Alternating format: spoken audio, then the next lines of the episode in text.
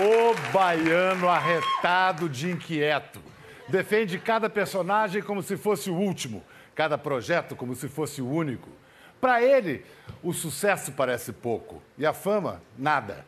O brilho da carreira de ator não lhe basta. Assim como não lhe basta ter convicções, quer engajar-se a causas. Se é para cantar, por exemplo, ou reencarna Renato Russo, ou encaram a salsa matadora de Cheo Feliciano. Como agora, senhoras e senhores, desfrutem El Raton com Wagner Moura.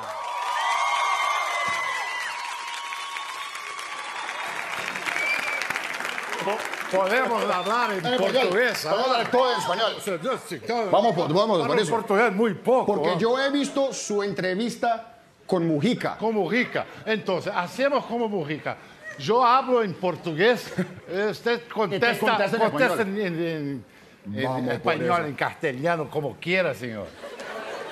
É, malandro. Aí Vamos para por aí, né? Vamos Chega. apertar, vamos apertar a tecla SAP. É, vamos nessa. Foi legal para você? Porque, em geral, quando a gente Pedro. aprende uma outra língua, a gente aprende, a gente chega, acessa uma outra, um outro pedaço da gente mesmo. Você não, não tem isso? Totalmente. Você não vira outra coisa quando fala espanhol? Vira outra coisa. Para o ator é dificílimo. Para mim foi muito difícil, porque eu não falava espanhol antes de fazer a série, então eu tive que aprender a língua para fazer um personagem. Então foi a coisa mais difícil que eu já E fiz. quanto como- tempo você tinha para fazer isso? Olha, eu tinha cinco, seis meses, mas aí eu tentei adiantar o processo aqui no Brasil, mas eu fui para a Colômbia sozinho, por minha conta, e fiquei estudando espanhol lá. Agora, de fato, a língua espanhola me deu um sentimento de pertencimento a uma cultura que, da qual nós fazemos parte, eh, como latinos, A gente finge que não. e a gente finge É. que não, cara. E a gente fica muito. é, é, porque falamos português, porque somos esse país gigante que consome sua própria cultura. Então ficamos muito. E eu me senti pela primeira vez fazendo aquela série que falava de assuntos que tem a ver com todos nós, né? O narcotráfico e tudo, mas contracenando com atores de todos os países, é, me sentindo latino-americano. Rolou a sabe? tal da latinidade. Foi, foi Porque quando você falou do Mujica, quando eu entrevistei também, ele nos deu bem essa dimensão de que vocês têm que entender que quando o Brasil fica resfriado, quem tem febre é o Uruguai, a Argentina, a Colômbia. É um continente é um que depende gigante, da é. gente se resolver, né? Mas a gente dá trabalho para o continente. puxado. Tá puxado o negócio. A gente vai chegar lá. Só para terminar esse assunto, a sua interpretação de Pablo Escobar foi uma coisa física. Quantos quilos você engordou?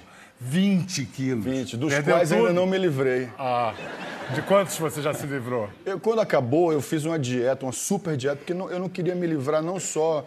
Queria me livrar da barriga, mas também eu queria tirar aquela energia, porque o, o nosso trabalho, o trabalho dos atores, ele se dá no nosso corpo, né? Ele acontece no corpo da gente. Não só o fato de ganhar peso, perder, mas aquela energia que você conjura ali, ela fica ali em você. Então, eu fiz um- um- uma dieta, uma super dieta vegana, sem comer carne. Então, eu, eu consegui perder um desses 20, consegui perder uns 13 ou 14, dos quais já retomei Então tá, tá devendo, tá devendo. 5 ou 6. A outra coisa de composição física que me chamava a atenção no Pablo era o queixo. É. Como é que é? É porque eles, quando tem um pessoal do que os campesinos, assim, que eles, ele- eles, falam realmente com eles um pouco assim, com, quando falam com a boca um pouco hacia, hacia a frente. Aí fica uma coisa assim meio. Agora Depois com a eu falei, porra, é meio poderoso evidente." chefão, isso, já fizeram. Aliás, eu ia te perguntar isso, dos atores assim do cinema internacional que te inspiraram, Marlon Brando foi um deles? A Branda é um de- determinou o, nosso, o, que, o que se entende hoje por atuação foi no cinema, é determinado por. era o teu grande, trabalho assim, dele. o, deusão? Não, o meu Deus é um cara que agora acabou de se aposentar, Daniel Day-Lewis. Falou assim, e eu adoro gente que chega uma hora e fala assim, deu pra mim, agora eu vou... Ele faz sapato, né, na Irlanda, não sei o que lá. Assustador. aposentou. É daqueles aí atores que dá medo, É, dá medo de ver. aí é Agora, ele é um ator de tipos. E eu sei que quando você foi cadastrado, né, tem cadastro de ator na TV Globo, aqui na TV Globo, botaram lá, ator de tipos. Você, como Eu é e que você Lázaro. reagiu? Você e Eu e Lázaro? Lázaro fomos lá e não foi engraçado É tipo ator, né? A gente, a gente foi fazer o cadastro e aí a moça do cadastro saiu e Lázaro foi lá e mexeu na, na ficha para ver, ver, ver como é que a gente estava. Então tinha assim, categoria estrela, protagonista, secundário, secundário do secundário, não sei o que lá, e tipos. Aí a gente aí tinha um X assim nas, nas fotos da gente, tipos. Mas eu acho também que era uma época em que os nordestinos ainda estavam muito. é, Eram tipos. Eram tipos. Eram muito retratados na teledramaturgia como tipos, de uma forma muito caricata. Eu acho que isso foi melhorando muito com No caso últimos- do Lázaro, soma-se nordestino e negro. E negro, é. é. Mas isso melhorou muito, eu acho. Não está o ideal. Isso a mas gente está falando de que ano? a gente está 15 falando de atrás? 99, de É, 2000. mais. É. 18, quase 20 anos atrás. Quase 20 anos. Mudou muito, né? Mudou muito. Mudou para melhor, né, Para Val? melhor, para melhor. É bom a gente olhar para trás para o Brasil e ver coisas que melhoraram. Melhoraram, melhoraram. É, isso, foi, certeza, isso foi uma né? coisa que melhorou. O que o Lazinho Tem que faz segurar isso, né? Porque é sempre, sempre o que melhora, há sempre a tendência também a, dizer, o negócio andar para trás também. É, mas certas coisas, quando se chega a um lugar, não se volta mais, eu presumo. Quer dizer, eu, eu acho. Mentalidade. A mentalidade, quando muda, É bom estar vigilante, né? É bom estar vigiando. É o preço da, da- da liberdade, né? A eterna vigilância. slogan da UDN. Vem cá, quando você decidiu. É, slogan da UDN. O preço da liberdade é eterna Eu vigilância. achava que era um filósofo. Você vê? Não, é- deve ser. Aí a UDN tem muito. Filó, filósofo da fascista. Não, porque é prende razão, mas vira slogan político, caramba, já É. envelhece. Quando você resolveu ser, ser ator, o teu pai reagiu como? Sargento da aeronáutica. Meu pai era sargento. Mas meu pai, cara, assim, ele era um homem muito doce. Ele não correspondia ao perfil clássico do militar duro. Ele era um homem muito doce, um nordestino que saiu ali no pau de arara, fez o périplo dos nordestinos, né? Veio para o Rio Faz para quanto tempo que ele morreu? Ele morreu em 2011. Ele foi para o Rio de Janeiro para fazer esses trabalhos que geralmente os nordestinos pobres fazem quando vêm para cá, lavar prato, ser porteiro e tal. E ele conseguiu entrar nas Forças Armadas e, ent- e era sargento, se, se entrou para a reserva como, como sargento. Mas ele sempre foi um homem muito ligado à literatura, ele gostava muito de ler, eh, tinha um, um- um- enfim... Você, um foi esse o exemplo que Agora, você seguiu para virar leitor? foi, foi. E eu, e eu, e eu, mas ah, eu me bato muito com isso com os meus filhos, assim, porque eu gosto muito de ler, tem muito livro na minha casa, mas eles ainda não embalaram, talvez por essa coisa da tecnologia. É muita competição para É muita competição, cara. Mas, mas tem aquela coisa insubstituível. Eu-? Agora, eu tenho. Mas será que é pra gente, né? Que, será que nós que somos saudosistas do formato livro, Eu, eu não sei, eu tenho três até agora. Uma é uma leitora voraz. É. E eu não sei porquê. Ah, O outro nem tanto. Eu também não sei porquê. E o outro está caminhando para ser leitor. Agora, é personalidade. É. Mas Mudou- se for- Você tem três também. Tenho três também, três meninos. Só vo- voltando ao negócio do meu pai. Mas quando Vai. eu resolvi ser, eh, que eu queria ser ator, e eu não resolvi, não joguei isso na- no colo dele de uma vez, porque o meu pai se esforçou muito. Quando ele fez esse périplo todo, a gente não tinha dinheiro, então ele se esforçou muito para que eu estudasse. Para que eu, eu e minha irmã fôssemos à escola e, e- e- e tal. Então eu me sentia assim muito. Imagine, você querer ser ator em Salvador nos anos 90, eu me sentia muito assim, porra, eu vou dar um desgosto muito grande para esse homem, né? E, E foi por isso que na hora de escolher. eu escolhi jornalismo. Porque, que já não era. Essas Como se coisas, jornalismo né? fosse a profissão segura, né? Mas, mas comparado Mas com a fama da, pô, ca- cara, da- da- da- do ofício de ator, sem dúvida. Mas, pô, e ele, mas ele sempre foi muito. E ele viveu para ver que, eu, que era uma coisa. Que o, que o teatro e, e o trabalho de ator eram coisas que me completavam, que me faziam bem. E morreu completamente conciliado com, esse, com essa ideia. A gente vai falar do sertão daqui a pouco, do, do sertão de sua infância e adolescência. É, Mas você também foi, foi uma, uma primeira, um início de vida muito sem raízes, né? Cada hora num lugar. É, porque meu, como meu pai era militar, ele era Pois transferido. é. Então a gente morou aqui no, lá no Rio, em, em Marechal Hermes. Eu fui alfabetizado lá. Eu nasci em Salvador, depois fomos para o Rio. E depois, como meu pai se aposentou, ou foi para a reserva, nós voltamos para a cidade onde ele nasceu, porque ele era um nordestino muito saudoso que escutava Luiz Gonzaga em casa. Então ele Rodelas? quis voltar para Rodelas. Então nós moramos primeiro em Paulo Afonso e logo depois em Rodelas. Paulo Afonso, a Cachoeira, o Abismo, o, o- para Castro Alves, Castro né? Alves. É, o Abismo Colossal dos Elementos, as garras do centauro em paroxismo, raspando os flancos dos passéis sangrentos. Um cara que É. cita Castro, Castro Alves, é Alves, brincadeira. Castro Alves. Você acha, você é um artista que está comprando brigas, você faz questão de se colocar, de se posicionar politicamente, você tem este desejo. Você acha que o fato de ter conhecido o Brasil assim profundo é que formou esse artista com essa queda para a militância? É, Ou foi acho- o sucesso? Eu acho que não. Eu acho que a minha origem me fez com que eu me conectasse com coisas com as quais eu tivesse. É, é, eu, eu, vi muita injustiça, eu, vi, eu, vi, eu vivi num ambiente de muita pobreza. Não é que nós não éramos miseráveis, mas eu, eu convivi com, lá em Rodelas.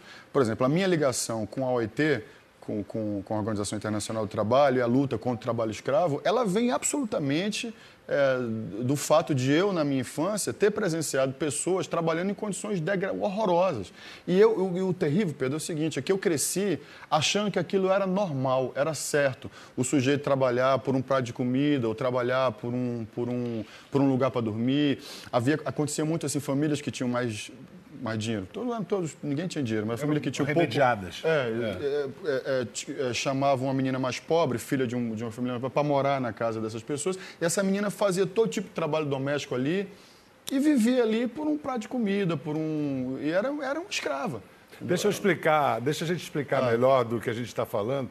O, o, Wagner é conhecido pelas opiniões que ele emite, mas tal, sobre a cena política nacional, etc.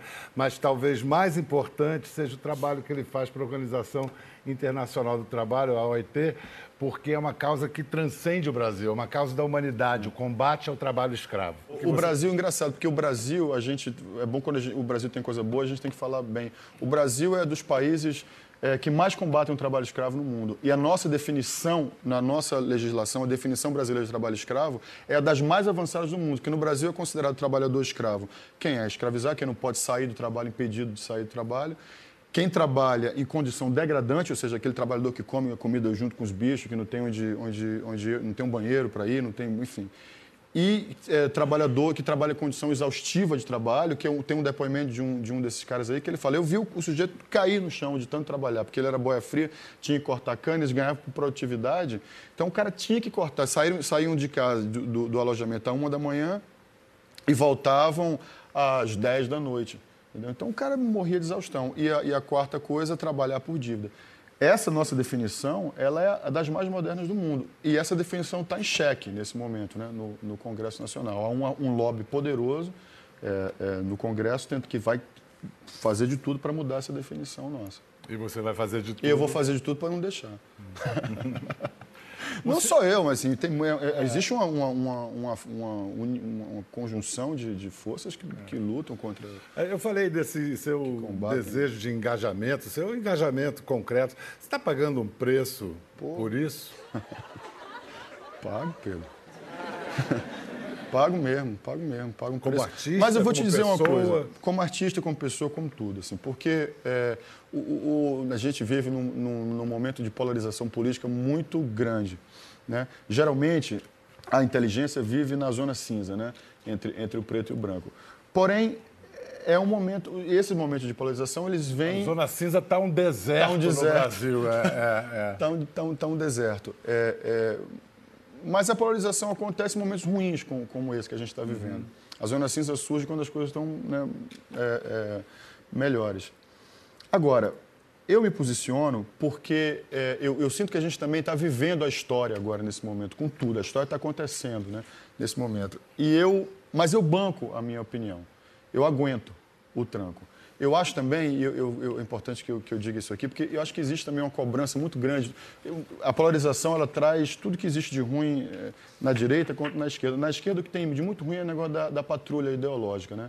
Você querer que as pessoas se posicionem, coisas que falem. E tem gente que não está afim, que não está preparado para se posicionar, que não sabe bem o que dizer. Então, eu acho que os artistas não deveriam ser cobrados também para ficar falando, qualquer, se dando opinião. Porque tem que Você dar. Você é cobrado ao contrário, por dar opinião. Eu dou, demais. sou cobrado por dar opinião demais. É. Mas, mas eu não me sentiria bem na minha vida se eu achasse alguma coisa relativa a esse momento, se eu tivesse uma opinião e minha opinião pudesse ser ouvida por outras pessoas e junto com essas outras pessoas nós juntos pudéssemos pensar, trocar ideias e pensar em, em, em soluções, eu me sentiria muito mal se eu não fizesse isso. Eu ia me sentir muito pior. Então eu prefiro aguentar o tranco do que vem contra mim e num momento de polarização vem um monte de coisa mesmo do que ficar calado. Né? E daqui a pouco a gente vai falar do Wagner juntando esse desejo de ação política com o hum. talento artístico, a obra dele, a arte. já, já. Antes eu queria voltar um pouquinho, fazer um rápido timeline da tua carreira. Aí você sai do sertão e parece que é um choque cultural quando você chega na cidade grande, em Salvador. O que, que acontece com você? Até você descobrir o teatro também em Salvador. É, eu cheguei da- do, do sertão e foi, meu pai conseguiu que nós estudássemos numa escola particular.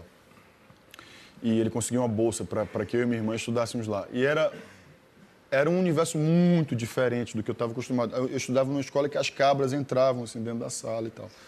Então, foi muito chocante. E a, nessa idade, 13, 14 anos, na época que eu fiz uma música que eu vou tocar hoje aqui é, com a minha banda, é, eu queria ser aceito, eu queria que os outros garotos, eu queria fazer parte de um, de um, de um grupo, de- mas eu era muito diferente, assim, o meu apelido era OVNI na escola, então era... OVNI? Era. Ninguém sabia meu nome. OVNI Moura. Era OVNI. Então era muito sozinho. O teatro, é, é, ele veio para mim, eu entrei no teatro mais por uma necessidade de sociabilidade do que propriamente um interesse artístico co- e tal. Eu, eu fui fazer teatro para encontrar uma turma. Eu fazia umas peças na escola, o pessoal dizia, vem, chama esse menino aí, esse menino é bom e tal. Aí eu fui fazer uma menina falou: tem um grupo de teatro de adolescentes. Ela me chamou, eu entrei. Eu me lembro do dia que eu entrei nesse lugar, porque eu vi aquelas pessoas, aquelas meninas, sabe? Uns caras assim. E eu falei: é aqui que eu quero ficar, eu quero ficar aqui. Independentemente do que, de ser ator, ou de. Eu encontrei ali um, um negócio de identificação. Hoje na escola você era um estranho no ninho, você encontrou o seu ninho. Eu encontrei meu onde ninho todo ali. mundo era estranho, E aí fui fazendo teatro. né? Bom, aí. Porque eu é, queria ficar ali. É, mas aí ele foi, fez jornalismo e olha, ele estreou na televisão como colunista social no programa da TV Bahia, Michel Marie Entrevista. Mas primeiro de tudo foi o teatro, o teatro, Da, da, da UFBA, né? Universidade Federal Não, eu não cursei. Antes, não, o- não, mas o, o grupo de teatro. É, eu não tinha grupo, eu ficava ali, as pessoas me chamavam para fazer. Lázaro, por exemplo, ele tinha o grupo dele, né? O Band Teatro Olodum. Sim. Eu me lembro do dia que eu conheci Lázaro, que eu fui ver uma peça dele e do bando, e Lázaro ficava assim, lá atrás, assim, ele tinha 15 anos, sei lá, 16, ficava dançando ali atrás, e eu não conseguia tirar o olho dele. Ele não tinha um personagem grande, fiquei assim, e aconteceu uma coisa muito louca, porque eu não sei o que me fez, acabou a peça, eu fui ao camarim dele, eu não sei por que eu fiz isso, eu disse assim, eu quero ser seu amigo. Aí ele falou assim, então vamos ser amigos. E até, E hoje, você- amigo. e até hoje vocês são amigos. É, mas é dessa época, Vladimir Brista. É. Pois é, eu, eu me lembro de vocês chegando ao Rio com a máquina. A máquina, a espetacular montagem da máquina. João Falcão deu de uma vez para o país. Wagner Moura, Lázaro Ramos, Vladimir Ah, Gustavo Falcão. foi, foi um arraso. Ali foi realmente o, o início de. Foi, porque a máquina tirou a gente do Nordeste e, e- e colocou a gente no- com um olhar, com as pessoas olhando, né? No olho do, do Rio São Paulo é como você nos Estados Unidos, Los Angeles, Nova York, são os grandes centros produtores de entretenimento. Então a gente estava ali com as pessoas. A peça fez muito sucesso, né? Então as pessoas. E a gente começou a ser assediado para fazer cinema. Isso foi muito legal. Porque a gente chegou aqui na época da retomada do cinema nacional. Mas antes de ir para o cinema, quando você estava no teatro, grupo assim, você era daqueles atores que dizia: na televisão eu nunca vou trabalhar, na TV Globo eu nunca vou trabalhar. Nunca foi assim? Eu não. Eu queria trabalhar na Globo. Eu queria mesmo fazer cinema. Eu queria mesmo fazer, eu queria muito fazer ser um ator de cinema, fazer filme. Mas eu, eu imagina, eu queria fazer uma novela também, eu queria, eu queria. Porque também, Pedro, eu, eu, eu sempre prezei muito a minha privacidade, né? Minha, então, você, o negócio do, do- de ficar famoso é uma, é uma mudança mesmo grande na vida. Mas você estava falando do cinema, vamos voltar então ao timeline do cinema, porque eu acho que foi 2003, você começou a fazer um filme atrás do Atrás outro. do outro. Eu lembro de Deus é Brasileiro, É. é, daquele ano, acho que também foi Carandiru, naquele mesmo o Carandiru, ano. por ali. Cidade Baixa foi um pouco Foi depois. depois. É uma época isso, uma época que o cinema estava procurando umas caras diferentes das caras da TV, que eles estavam acostumados a ver na TV.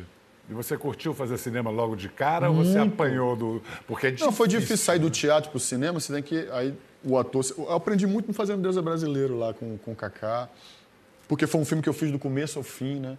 E era viajando aberto? Viajando aberto, a equipe me ensinou muito. Eu gosto muito quando tem um ator jovem assim no cinema, eu gosto muito de poder também chegar lá, porque eu- as pessoas me ajudaram muito, né? Quando eu fiz o, Fagundão, Você Fagundão, Fagundão me ajudou muito, Kaká.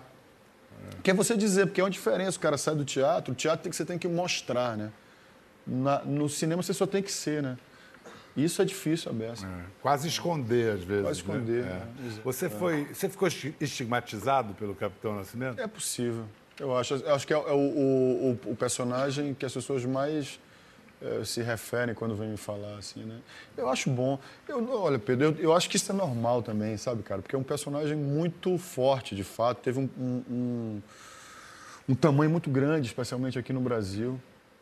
Então eu nunca vi isso assim como um, um problema. Assim, eu sempre pensei que não, eu, eu, eu, sei que eu sou um ator que eu consigo fazer outras coisas diferentes. Então isso estava sempre num, me deu sempre muita qualidade.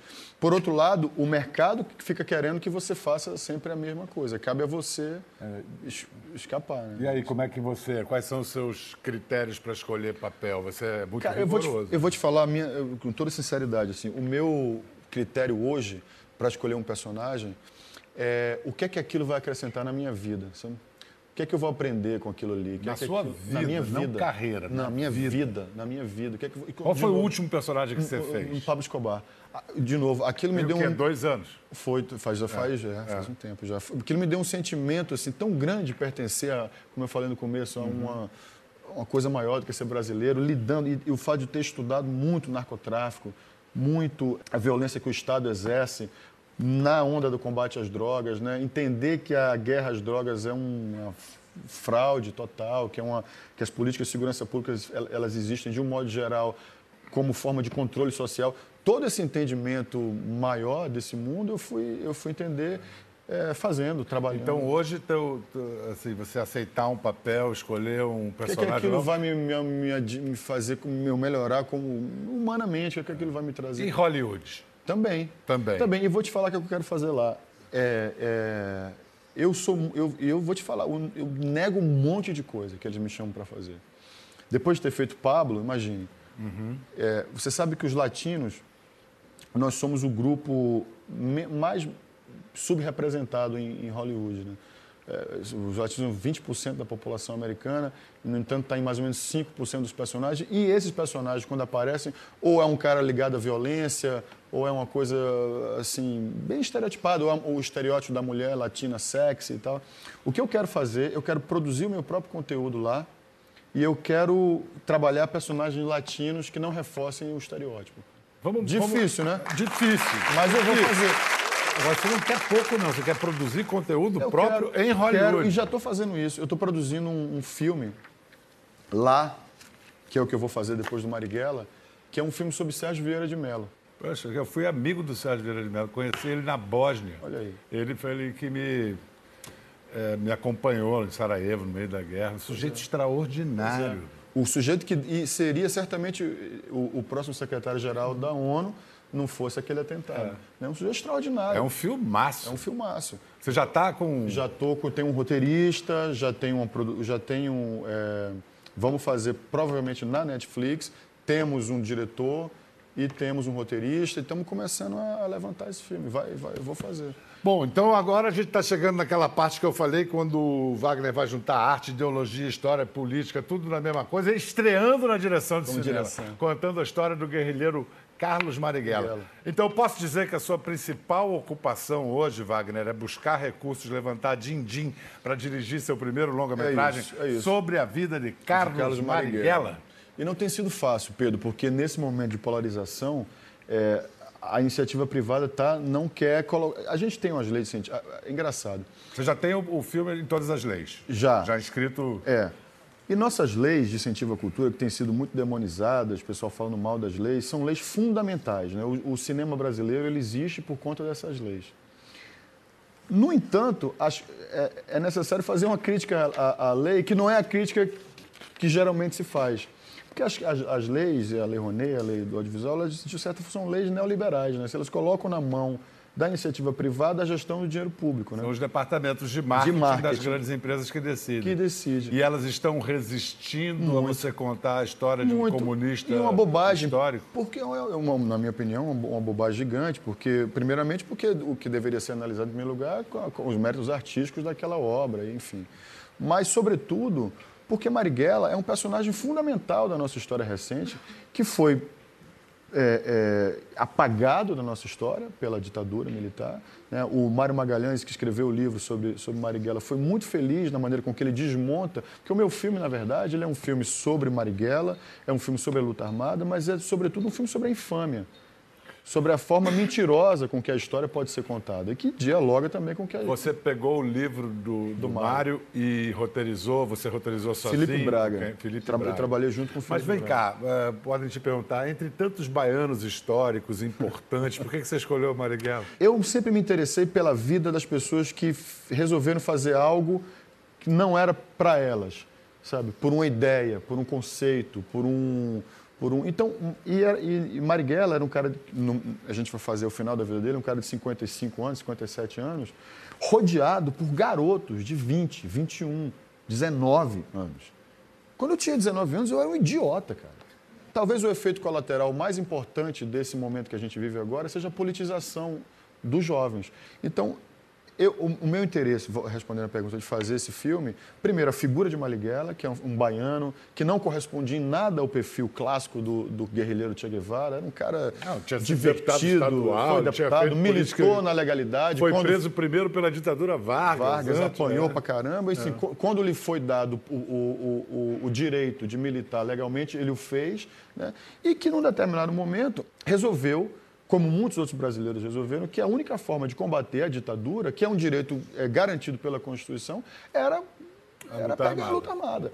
E aí fico muito perplexo também quando eu vejo hoje em dia também analistas políticos dizendo assim: oh, mas vai fazer um filme sobre a luta armada, sobre Marighella, mas, poxa, a luta armada recrudesceu, a ditadura, não sei o que lá. É muito fácil o cara, sob a luz da história hoje, analisar aquela gente daquela época dizendo esse tipo de coisa que é, eu acho quase desrespeitoso com, a, com a, tanto de gente que morreu, que foi torturada. Eu quero saber quem é que já entrou na sua aventura. Globo Filmes está? Globo Filmes está!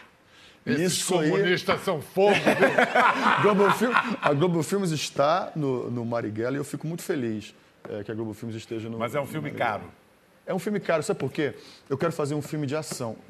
Bom, eu quero fazer, eu quero porque é um filme, é uma história, é. uma vida cheia de ação. Você sabe que existe uma lacuna de mercado no cinema brasileiro. O, tipo de cinema que o brasileiro, as pesquisas que o brasileiro mais quer ver não é comédia, é ação. É o tipo de filme que a gente menos produz. Né, e no Brasil. Tropa de Elite é um exemplo. É um exemplo maior, grande né? disso. É. Agora, eu falo para o pessoal que está fazendo, porque as ações que a LN fazia, o agrupamento de Marighella, a Ação Libertadora Nacional, eram extraordinárias, né? Do ponto de vista de cinema, de ação. Não precisa dizer quanto é, não, mas dos 100% que você precisa, quantos você já tem?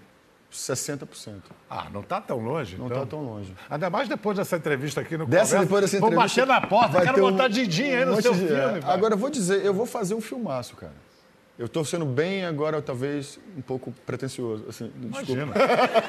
Mas sem eu vou fazer. Falsa eu, sem falsa modéstia. Eu não vou, porque assim, é o meu primeiro filme. Eu parei, cara, um ano da minha vida para fazer isso. Quando eu falo que eu tenho recusado convite para trabalhar em Hollywood, é um negócio. É um compromisso de vida que eu tenho fazer esse filme.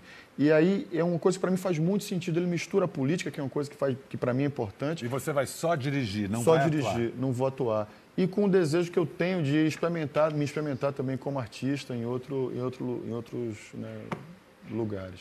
É, Para terminar o assunto política, nessa polarização, nessa brabeira que virou o Brasil, você perdeu amizades? Não, eu não perdi. Eu, não, eu, eu, eu, tentei sempre muito não cair nesse lugar cafona e, e, e errado de, de você parar de falar com a pessoa porque a pessoa pensa diferente de você. Agora. Eu estou resistindo a falar aqui, Agora, eu acho mas o exemplo mais claro é o Zé. É. O Padilha tem uma posição é desse lado aqui, bem distante bem diferente da, da minha. É. Isso, inevitavelmente, porque como você, como você não quer entrar no área de conflito, você eu, eu recuo. Entendeu? Eu não, em vez de. E eu e o Zé, a gente discutia assim, muito durante uma época. Assim, todos os dias a gente tinha um WhatsApp, não sei o que lá. Num determinado momento, como a gente se gosta muito, acho que nós dois demos um passo para trás. Então, e a política sempre foi um assunto para nós. Né? A gente sempre falou de política. Então, quando nós ficamos em, lugar, em, em, em, lugares opostos, a gente não parou de se falar, a gente continua amigo, mas esse assunto a gente evita. Isso tem acontecido demais em famílias e é. amizades e tudo mais. Wagner, você é um eterno insatisfeito? Sou. É? você montou um Hamlet, coisa que todo ator sonha fazer, você fez na hora certa, você traduziu o Hamlet. E me falaram que você lê trechos do Hamlet para o seu filho mais velho, bem. Eu leio. O que, que ele pra gosta? Ver se ele gosta que de que ler. O que, que ele gosta Ele de gosta do fantasma. Ele Ah, go... claro. Porque Shakespeare é ótimo para criança, né? O fantasma do pai. É um fantasma do pai que aparece, pro... diz que quem matou, quem matou o, o, o, próprio, o próprio pai foi o tio. Então eles ficam. Ah, eu digo, isso é Shakespeare. É nada. Eu falei, é.